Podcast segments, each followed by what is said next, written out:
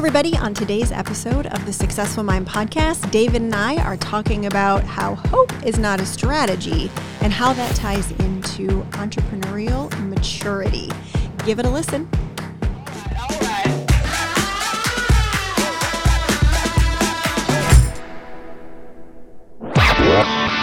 You're listening to the Successful Mind Podcast.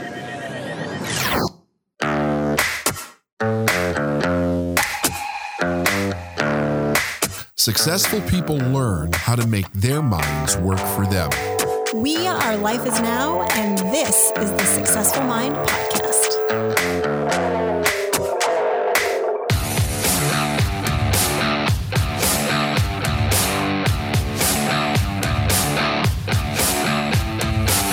Today, we're going to talk about two combined things. We're going to talk about hope Okay. and how hope is not a strategy. And we're going to talk about entrepreneurial immaturity, okay. which is a, a, a term that you don't hear a lot, right? Like you figure Hardly you, ever. you kind of think like I'm a mature person. I'm 40 years old, or I'm 30 years old, or I'm 25 years old. I have a level of maturity, yeah. but you don't think about being entrepreneurial, entrepreneurially mature.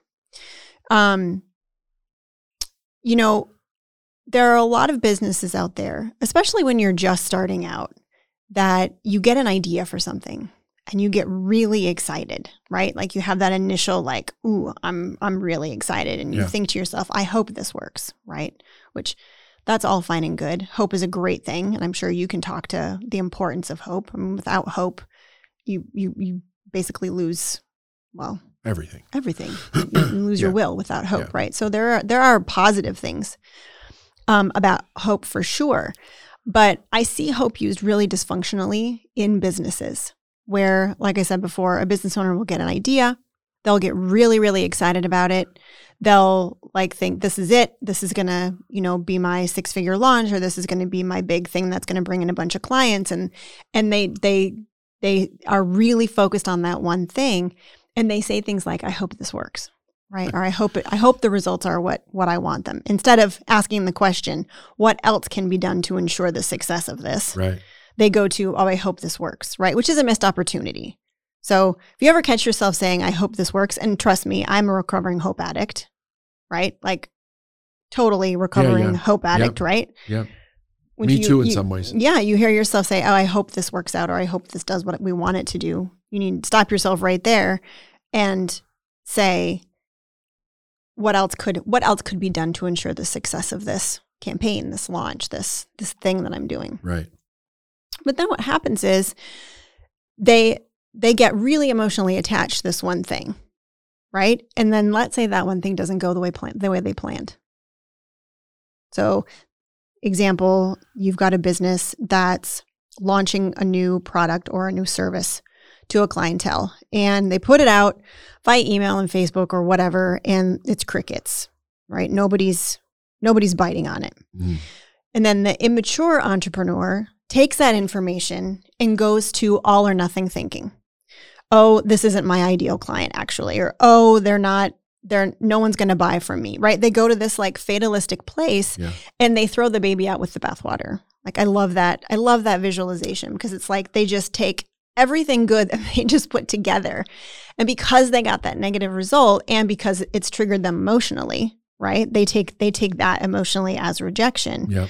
they throw the whole thing out the out the window right and we've heard this many times from clients that work with us they launch something and they don't get the results and immediately they're like well maybe i need to change my target market or maybe i need to change my message or maybe i need to redesign my website right but they're not focusing on the thing that they just created that just needs to be tweaked that just needs more information that just needs to be changed here and there and they get impatient and they want to jump into the next thing especially if you're an entrepreneur that's kind of the quick start in the in the Kolbe assessment, right? Where it's Yeah. like you get really excited about new things, but then you're always just excited about new things. You don't follow it all the way through. I also think that it, it also has a lot to do with what is the reason they're in business in the first place. Ooh. You know, very often a person will start a business because they're passionate about an idea or message, a product, a result that they can get for somebody, and it quickly turns into I need to make money. Right? The Yeah. Well, that's true. Yes. you know, so th- the the intention behind why they're doing something, I feel, also lends to that immaturity because they have an immature intention to begin with. I mean, everything that we, I mean, all the great books about uh, business and success, they all include a chapter about persistence, and they all include a chapter about um, patience you know, to some degree. But they don't want to read those chapters. They don't want to think about those chapters. They just want the result now. They love the you could earn more with less idea, but they don't ever consider them consider the idea that they may not be there yet in their maturity to earn more with less. Yes, that's a real thing. You can earn a lot of money with doing very little from what it from it looks like on the outside. But you got to grow into the place where you actually have the ability to do that. Right. Right? Right. So then they get very frustrated. They get very frustrated. They get emotionally triggered. So they go into this low that they've got to dig themselves out of until the next new thing comes and they miss so much opportunity, right? The mature business owner will sit with it and be like, hmm, that wasn't the result. I wonder why. I wonder if Yeah. we changed this, or I wonder, or they'll do a they'll do a focus group, or they'll survey the their their database and see Mhm. like where did we miss the mark, or we've done this before, got on the phone and called people and said, hey, we thought this was a really great thing. Why like why didn't it appeal to you? And we've gotten some fantastic feedback that way, Right. right? I mean, absolutely. but the immature entrepreneur will just move on to the next thing. They'll take it as rejection and move on to the next thing. And I've got I've got a fantastic like parallel story that illustrates this. And and I think will make a lot of sense for a lot of people. Okay. So, you mind if I tell this No, story? go right ahead. So we're a fishing family. Like I grew up fishing. Um, both of my kids love fishing. My dad fishes every single day. To this day, he's I think 73, 74, and he he's on the pier on Tybee Island outside of Savannah fishing every single day. And I grew up on on the waters of Wisconsin. So I love fishing and I know you do too. It's Yeah. something we have in common, Yeah. right? But both my girls were raised fishing as well. And you know how important Montana is to us. And we go to Montana every single summer since where Brandon's from. And we re- reconnect with family. And I just love to reconnect with nature Yeah. and the outdoors. That's a place to reconnect with nature. Yes. For sure. And we would go and stay um, in a in a little like cottage on a lake that would have a pier. One summer, and I think this is my oldest now, who's 21. I believe she was probably 10 or 11. So she was like fifth grade, fourth or fifth grade. And she, this was the first time we we really stayed out there, and she decided that she wanted to catch fish. So we had a fishing pole, and there were some lures tied to the the fishing pole that were kind of in the garage by the house. And she was like, "I'm going to catch a fish," and I'm looking at it thinking, "There's no way in hell she's going to catch a fish, right? She has not. She doesn't have any idea how. She doesn't have any idea how to catch trout, right? Yeah. We didn't have trout where we lived before." And so she goes and stands on that dock, and she casts that reel hundreds of times. I mean, she must have stood on the dock. I don't know, three, three and a half hours, four hours. And Brandon and I are just kind of sitting there watching her, you know, like this is her experience. She, you know, reels it in, goes up to the house, and we're like, where did where did Bailey go? Like, what happened to Bailey? She went inside and began watching YouTube videos. So she's gonna watch YouTube videos about trout. She wants to know everything about trout she can she can learn. Was it so? Did she do this on her own accord, or did She you did guys this suggest that she do this? Completely on her own accord. Okay. On her own accord. Yes, Brandon? This yeah, that's like- correct. Yeah, she just she saw the polls and she said, "I'm going to go do this." Nobody taught her anything. Nobody showed her Yeah. anything. It's like, let's. I'm going to do this. I'll figure it out. Right? She's always been that way, even when Yeah. she learned how to ride a bike. know. She's stubborn like that. Yes. I wonder where she gets Wonder- that yeah, I wonder where she gets that. Who knows? Um, but at that point, she could have said, "Forget it. There's no trout in the lake." Right? Like at that point, she could have given up. She'd been fishing for three and a half hours. She didn't ca- catch anything. She could have said, "Forget it. They're not going to ever bite. They're not going to ever fish. You know, I'm not a good fish. I'm not a good fisher person, or there's no trout in the lake." Right? Right, but she right. didn't. She's like, "I'm going to figure this out." So she goes in and starts watching YouTube videos, hours of YouTube videos about the different kinds of trout and where they live and where they like to, what they like to eat and the different seasons because trout are finicky, right? Like Yeah. They they feed on whatever is hatching at the time generally, and there's certain lures that work at certain times of the year. It's called Match the Hatch. It's called yes, thank you, match the hatch. Yeah. Well, she didn't know that, and I didn't know that. I'd never f- fished for trout before. Um, so she's learning. So then she goes back out and she tries a couple of different things, like a couple different areas, different casts, you know, that type of thing. Yeah. Still nothing. Right? So she's like, "What? What is going on?" So the next thing I know, she comes up to she comes up to me, me and Brandon, and she's like, "Mom, I need you to take me into town." Why do you need to go into town, Bays? I need to go to Hardware Hank. Why do you need to go to Hardware Hank, Bays? I need to get some different fishing lures. I don't have the right fishing lures, and I need to talk to the I need to talk to the guy at the at the hardware store. So we Hank. take her. So we take her into town, and she goes into Hardware Hank, which is like you know the local True Value or Yeah, Ace yeah, Hardware or whatever, sure. right? Like Yeah. I mean, this is like small town Montana, like twenty years ago. That's so twenty cool. no, twelve years ago. Um, and she gets into a conversation with the guy at Hard- Hardware Hank about what are what are people using right now to fish for trout? What are like what lures are they selling? Smart question, right? And we're just all like we're watching this. That's that is. I mean, that is something right there to go to know to go there and to ask, right? Like and to ask I- for help. I have a hunch that she may have gotten that suggestion from YouTube. So that's just a hunch. Like Yeah. I want to give her the benefit of the doubt, but I I have a feeling someone said if you're really wanting to know what's, you know, go to the local bait shop and ask them what yeah, what for- people right, are, for right? Sure. Local So- knowledge. She's in in Hardware Hank, she's asking him and he he gives her he tells her three different types of lures. So we we get those three different types of lures and come home and we, you know, set her up. She goes back out there and the first first lure she tries, nothing for like another and this this is over days. So this this whole story takes place over over a week, right? Next day she goes out, tries the other lure, right? We're on lure number 2, nothing. Nothing. You know, and we're just like and this kid d- does not did not have a lot of patience. Like she really like you would tell her to be patient and she would just like it was like the worst thing you could say to her was be patient, Bailey, right? Yeah. So on the final day, she's got the last lure, and I'm I'm not shitting you. This is exactly how it happened. The last lure, she goes out there, and she catches a damn trout, and it's big. I have a picture of her like holding up this. I have to see if I can dig it out. Holding up this trout with this Oh, wow. look on her face of like pure ecstasy. Like yes, I caught this fish, and I I think back about this story because I think it parallels the entrepreneurial journey so well, right? Like there's so many strategies that you try as a business owner in terms of marketing that don't work. But instead of saying, well, what questions do I need to ask to figure out why this didn't work? What information do I need to understand to figure out how to make it work? That's what a mature entrepreneur would be asking, That's right? right. Yeah.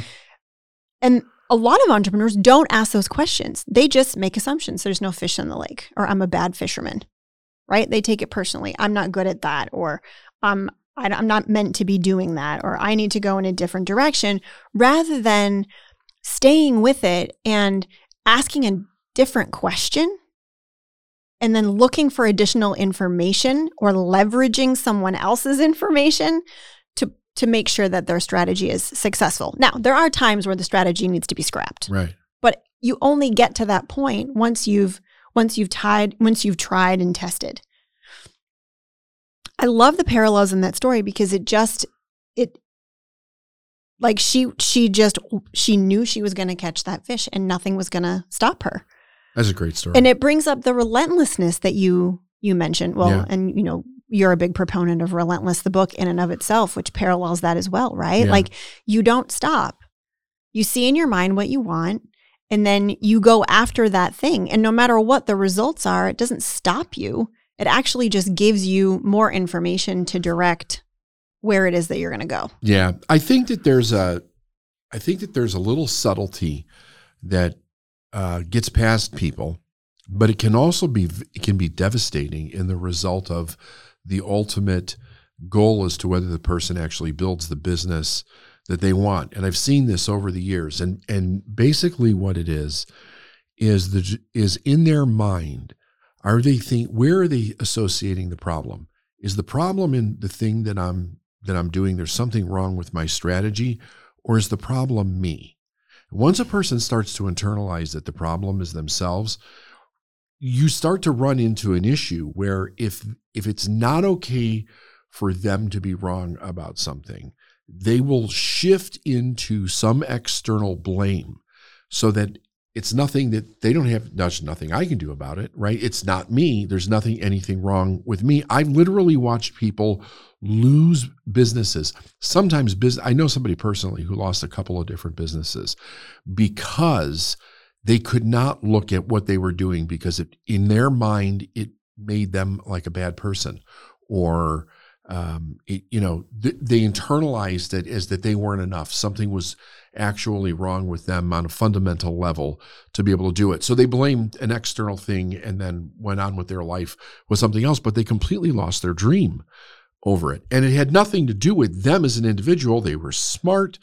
They were dedicated. They i mean they had all everything that you need to do it except for when they couldn't figure out a problem, they internalize it as if there was something wrong with them instead of something wrong with the way that they were approaching it or, or, the strategy that they were using. Yeah, you take our clients through this amazing activity. You call it the separation, the separation activity. I think you took our Artist Success Summit people, or we took our Artist Success yeah, Summit we, people through it, where you have them. You you've got three different pieces of paper, right? And on one paper they write their name, and on another paper they write the problem, and on the third paper they they write what they're calling the problem. What they're calling the problem. Right. So right. how they define the problem. Right. And it, what happens is when you see it when you see it outside of yourself, you get a different perspective of what's actually going on. Right. Because most people will identify with the problem like you said like they'll they'll attach to the problem and when you're attached to the problem as if the problem's you you can't see outside of it is that what you're saying that's exactly correct you can't see the difference between you and the problem. And then then there's the whole idea. So this problem is the the the the way that I the way that I perceive this problem has everything to do about the story that I'm telling this problem. I'm telling a story about this problem that I'm having. So if it's it's only as hard as I tell the story. It's only as easy as I tell the story. It's only as complicated as I tell the story. Whatever story I give to this problem, that becomes my reality. And I can't tell a difference between my reality and what the problem actually is. So I tried this idea let's separate these things mm-hmm. into three different categories the problem, the story that you're giving the problem, and yourself. And I think that the visual part about it works really well because you have to break it apart in your mind to see it right? Yes. If you see it in three pieces, in your mind, you're starting to separate it. And it's when you, I think, anyway, and I've when I've, we've done this with clients, if you can get them to psychologically separate themselves from the problem and just see the problem as it is, not what they think that it is, they can have a revelation about that problem and solve it in a much different way than if they incorporate any part of their being into this problem. But human beings do this with everything. It's a it's a fascinating thing. To this day, it still fascinates the hell out of me. Human beings got to this planet, however, we got to this planet, and we were never given a book about what everything means. But we have a meaning for everything.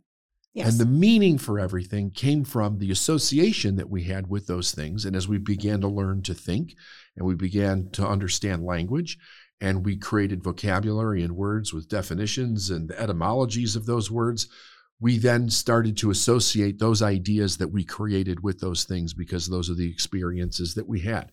Then those things, then those meanings get passed down from one generation to another, not necessarily with the subsequent generation actually asking, is can this mean something different? Right? Do I have to give it this meaning, or could this actually mean something different? So a lot of it has a, um, a you know, like a, a, a generational approach to seeing life in their mind. Like, did mom and dad see? So I, one of the things about Bailey, about your daughter, as you tell the story, is I'm wondering, was that just naturally her, or was that also encouraged? Not that you encouraged the fish thing, but the way that you encouraged her to see life, even from a very young age. Now, I know that that's true about you, 100%, because I've known you for a long time and I know how you seem to approach things even before you were doing the business stuff. So, the when a when a person actually gets to the place where they want to overcome this problem if they can separate their whatever the meaning is in their mind and just be like, okay, that's just my meaning. I'm just going to put that to the side. Maybe this means something else. Let me put it out in front of me and look at it without me attaching anything to it and see if I can actually become aware of something else with this problem. They'll have the most amazing breakthrough. So let's get let's kind of dial this into the nitty gritty so people listening have an idea. Like can, they can they can conceptualize this, right? Yeah. So let's say, I mean, we could we could do a role play. I could be I could be one of our ideal clients, right? Where I've got this problem that just will not go away, right? And and and the problem is I can't seem to I can't seem to hire the right people. So every time I hire, they end up being the wrong people or they just leave, Right. right? So Right. that's a problem that I'm just like ruminating on and ruminating on and ruminating on. Like why can't I find the right people for my team? Why can't I keep keep the good ones on my team? I have this like big problem with retention, right? So if I were to do this on a sheet of paper and I'm having a team issue, the problem is team. On one piece of paper, I'd write my name. On the other piece of paper, I'd write, you know, team problems or, you know, hiring the wrong people. And then on the on what it means to me, what would I write? So the so the, the the actual problem itself would be I would ask you to be more specific. Is it the wrong person? Is it that people leave? What is the actual problem that you're I experiencing? I am consistently, and this is not true because I love my team. I'm role playing here. I am consistently hiring underperforming people that look good on resumes, but then they get in into the into the business and they're they're they're they're underperforming. Like I need to, I have to replace them. Okay. So you have an under you have underperforming people. That's what I would have you write as the actual problem itself. And then I would ask you to look at that problem and I would say, when you look at this problem, what does that mean to you? That you have underperforming people and then write that down on a separate card. So what I what I write down, um, there's a job crisis. Like there's a hiring crisis. There aren't any good people out there. If that's what it means to you. Okay. Or I could write, I'm really terrible at hiring. I, like I'm a terrible interviewer. Well, so let let's let's play this out. Okay. What are all the different things that we hear from people in that situation as how they see the problem? yeah. So two of those things. So I'm not good at this. Right? Um, there's nobody. There aren't any. There isn't anyone that I could hire. I can't afford to hire top of top of market. Um, I mean, the excuses are are those big three. Like Okay, I'm not good at good this. Like I'm not good at this. I like I suck at this. I'm a terrible interviewer. I I you know I consistently bring on the wrong person. There's a hiring crisis, and I can't find good people. And I can't afford to pay the really top end, like a really high Right. high performer. Right. So if I so if I was sitting across from somebody that it, it had exactly what you had, I would say, let me ask you, let me ask you a question. Is it not true that people that are that can adequately do the job that you need to hire them for, do they actually exist out in the world? And if a person said, I don't know, I would say, well, are other companies finding Right. those people? Yes. Right. I want to get them to see what the truth is. Yes. Okay. To de- kind of detach Yep. from themselves. So this story that you're telling yourself is your belief about these people and the problem is only reinforcing the belief. So when you go to hire people, you're taking this belief about what you think the world has for you and you're actually looking that's what you actually see when you go to hire people. You that is how you recognize them through the story that you tell. So you're actually hiring the people that you believe are are for you or out there for you. Man, that's a mind Like that.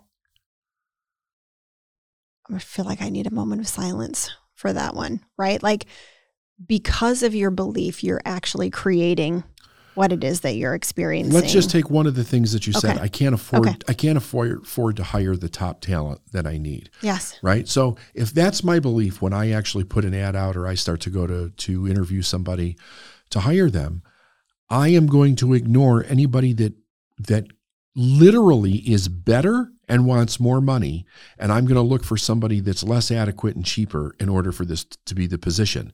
But then i've got some kind of internal expectation that says that they should perform the same way a top tier employee would and now i've got this problem all over again. But i don't realize i'm the one that's creating the problem by the meaning that i'm giving the problem. That meaning is my belief system and it's how i approach this very specific problem. So until I change my meaning about this problem, I'm not going to change the problem. The idea is that it shows you how you, you, when you detach from it, you get to see how you're actually creating and making the problem exactly what the problem is. right? Yes. And when you can see that, now you may have to you may have to struggle with I mean, because here's the reality. In that person's mind, they don't think that they can afford that person. Right. But that's just an undereducated uh, uh, issue because these people pay for themselves. They just don't they don't understand that because they're dealing with the facts of what's coming in and what has to go out every day. So when you help educate a person, right, that here's why you can and here's how you can afford to hire someone like that, your belief changes and you now see the problem different. Right? So if a person is willing to go through and reconcile those discrepancies that they have, they can change that belief and they can eradicate the problem and they can do it just like that, that and, fast. And the crazy thing is, it's not crazy. The really cool thing about this is, is that we've seen this happen so many times over and over. We've got a private client who was who was on a call with a Zoom uh, with both of us uh, several weeks ago. Actually, it was more like a couple months ago now, and she was talking about how she could not like she she couldn't afford to hire a, uh um, uh, this person to run Right. her company. Um, and the people that she was hiring to run her company were doing a terrible job. So she kept having to fire them, right? And we had a com- this exact conversation with her, or a conversation similar with her, and really got her to focus on only what she wanted. Right? I I want the best, and I'm willing to pay the best. Within two weeks, she had an interview with one of the most highly qualified. Like she didn't think this person even existed yeah. right? Like highly qualified um, operators, interviewed wonderfully, passed all the hungry, humble, smart questions that we run everyone through, and became a member of her team. And is doing the work of two B players and a C player because she's an A player, right? Makes all and, the difference. And it's allowed her to increase her income because she's now freed up to do things that are income generating. But she couldn't see that before she had that awareness. All she could see was where she was right then and the circumstances and situations she was in in that moment. But as soon as we got her to step outside of it and actually look at, no, wait a second, this can't be true. Well, A, because the law of polarity, right? You can't you can't want this person and then not have them there. It's just not possible. Right. Right? No up without a down, no left without a right, Law polarity. no solution without no problem without a solution Right. and no solution without a problem, right? Right. So getting her to to co- completely reframe, and we did this with another. I mean, we did this with Megan, who ha- we've used as a case study before, right? Where she was just like, I can't, I can't afford to hire, and I, you know, what if what if I bring these people in? What if I bring this person in and they know that I don't know what I'm doing? They're gonna leave, and you know, I'm not. I don't feel good enough to be supported. When we got her to step outside of the problem and look at what the truth was, she hired multiple people and her business grew. Yeah. So it's it's this interesting thing where, you know, going back to the fishing story, a- any one of those challenge points, Bailey could have made the problem about who she is as a person, Yes. right? And given completely up That's right. totally given up on her dream of catching a fish. But for whatever reason, she kept going, right? Because she, didn't wanted to catch that media fish. at the time. That's why. She didn't have social media. And if you talk to any successful on any successful business owner, they'll tell you about how relentless they needed to be about achieving what they want because they needed to grow, they needed to mature, they needed to experience the adversity that was going to cause them to grow and learn hmm to become the person that they needed to be to have the business that they wanted to have. So I love that exercise of separating out like this is you on this piece of paper, this is the problem and this is the meaning that you're giving the problem. Right. But what really is the problem? That's exactly correct. What really is the problem? Um, everything. So, so here's the. This is the thing, and and this is the reason why I came up with that three card idea, because I I recognized all the years that I've been helping people with this just verbally trying to explain it to them there's a stuck point in their mind. I don't think that they can separate it just intellectually. They, they need to see something different because we're operating with multiple senses here, not just Right.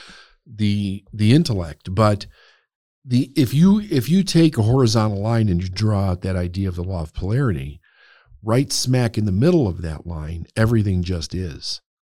It has no meaning other than the meaning that we give it. Right? So if I've got a problem, first of all, the very first thing that I'm doing is calling it a problem.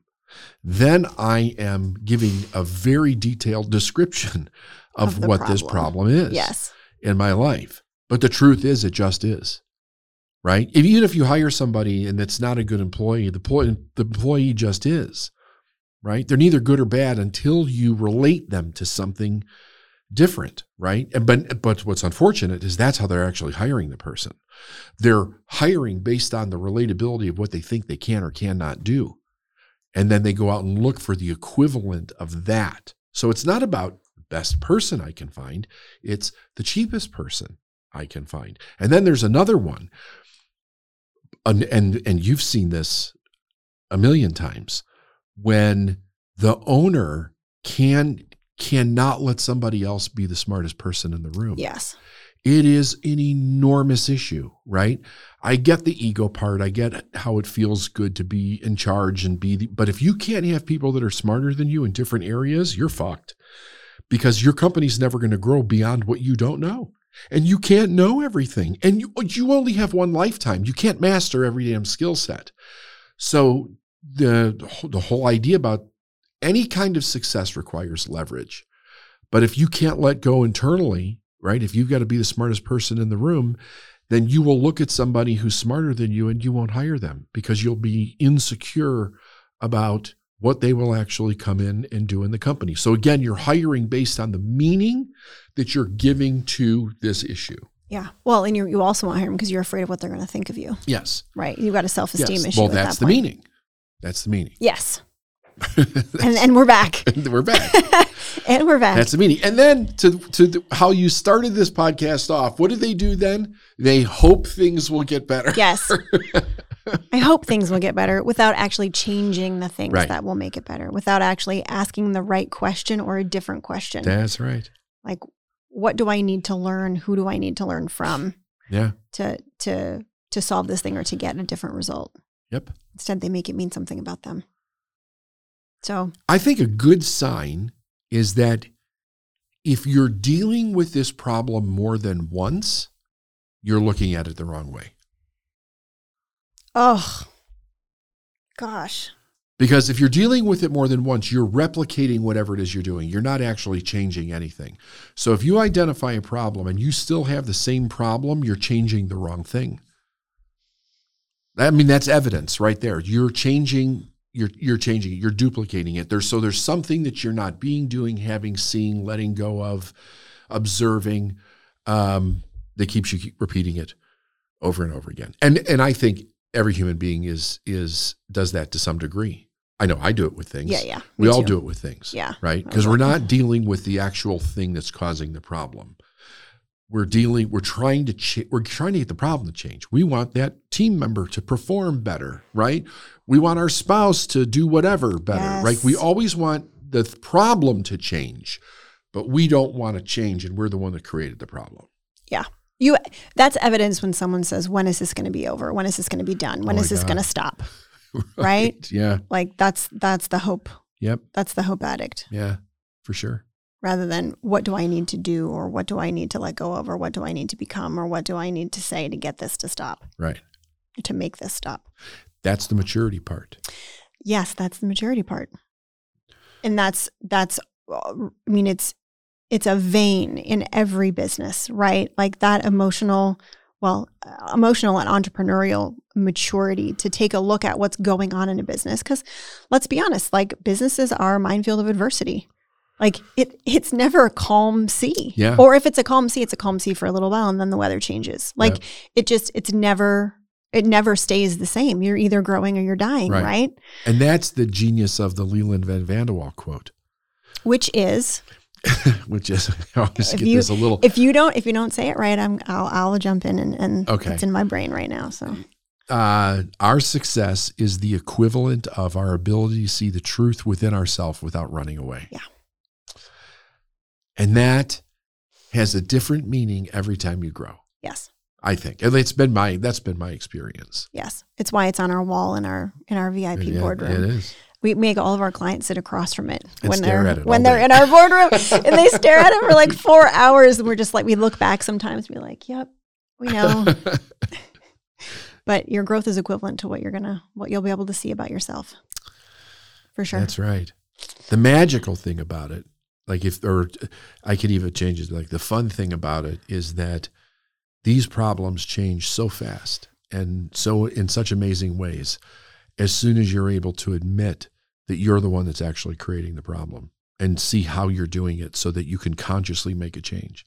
It's extraordinary how fast it changes. It still, it still blows my mind today when we watch our clients do this over and over and over again. They'll go from wanting to be like, I want out of this business. I don't ever want to do this again. And then they're, and then a week later, they're like, holy shit. How the hell is this even Yes. possible that they're experiencing such a radical change? yeah. They they go from wanting to burn the whole freaking thing down whole thing. to a place of Yeah. they, they never even thought was possible. it's kind of like the um the u squared uh ah, price pritchett the u squared um i'm losing my The book? words the book book book? u squared by price pritchett Right. there Quantum is a there is a segment in there about a fly right and the segment is about the fly killing itself like ramming itself up against a glass when all it needs to do is move over a few inches and fly out the door Right. right? It's the same thing. It's like some people f- struggle with the same problem for so long that they don't realize if they were just to take a step back and separate their sel- themselves from it, they may see a different way. Yeah. Yeah. And but Pritchett p- points out in that book, well, it's the story that he tells in the front of the book Mhm. that it was an observation that we- he was having it sitting in a cabin in the middle of summer and he was watching this fly do the same thing over and over again.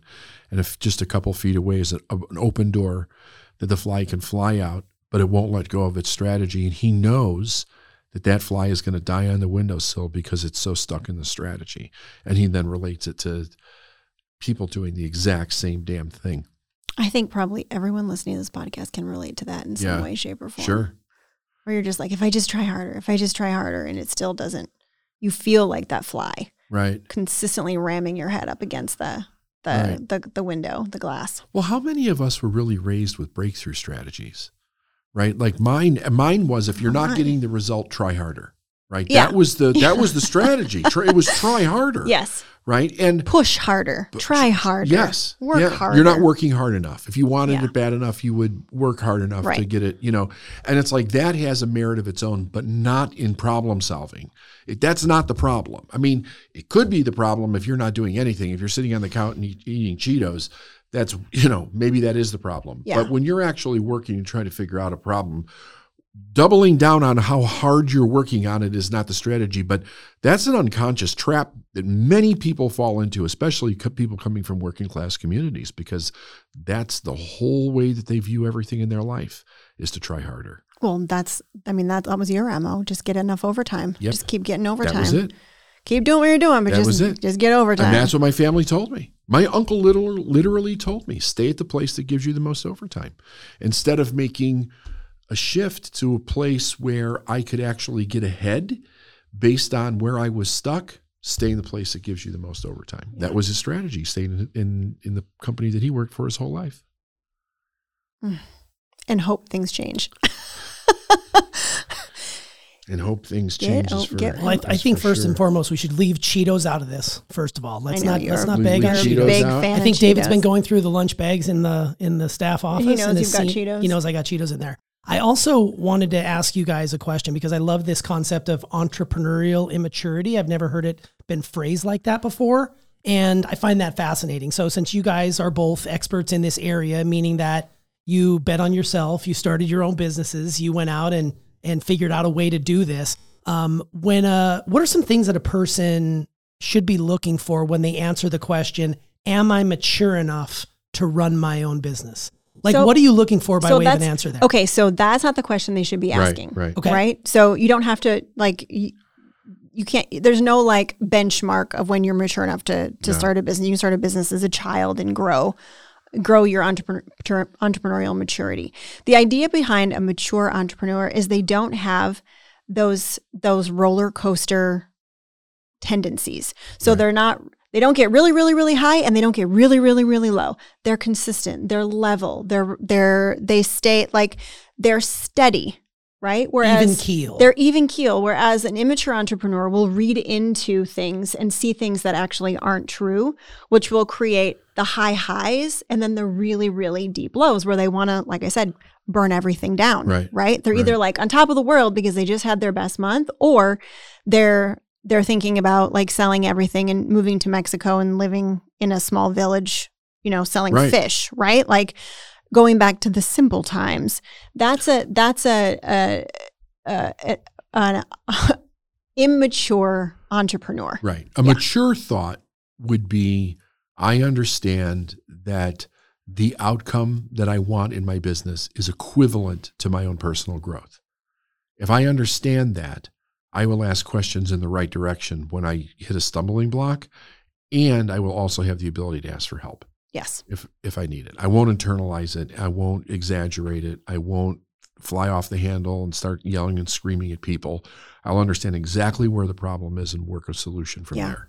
It's actually amazing because I think, you know, there's the stigma that if you're a really successful business owner, you you you you figure things out yourself, right? Right. But I'm in this group of really, really successful business owners. I mean, I'm I'm the small fish. Like we're the small fish in that group, right? There there are billion dollar business owners in this group. And the one thing that everyone does is ask questions. Hey, what are you doing for this? Hey, I'm looking for someone who's really good in this area. Hey, have, has anyone tried this specific thing? Hey, does anyone have a referral for this, this, and this?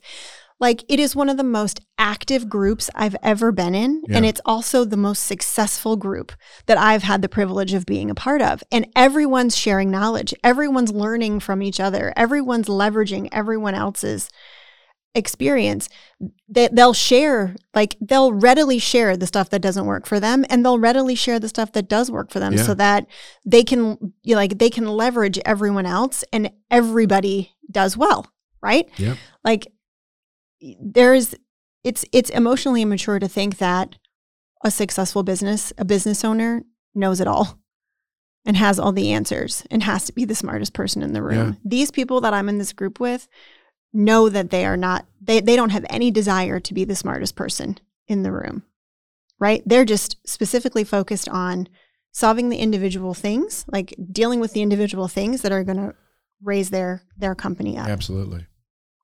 It's really That's cool. maturity. that's maturity. All right. Thanks david. Yeah, you bet.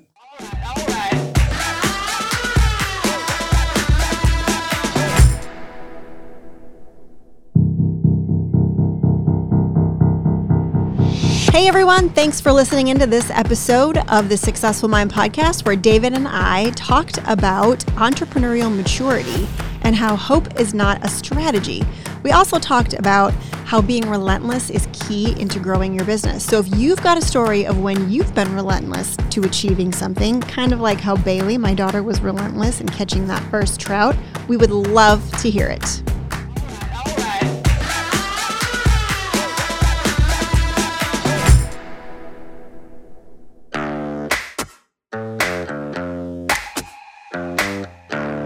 Thanks for listening to the Successful Mind podcast. If you like what you've heard and you want to know more, go to davidnagel.com forward slash free stuff.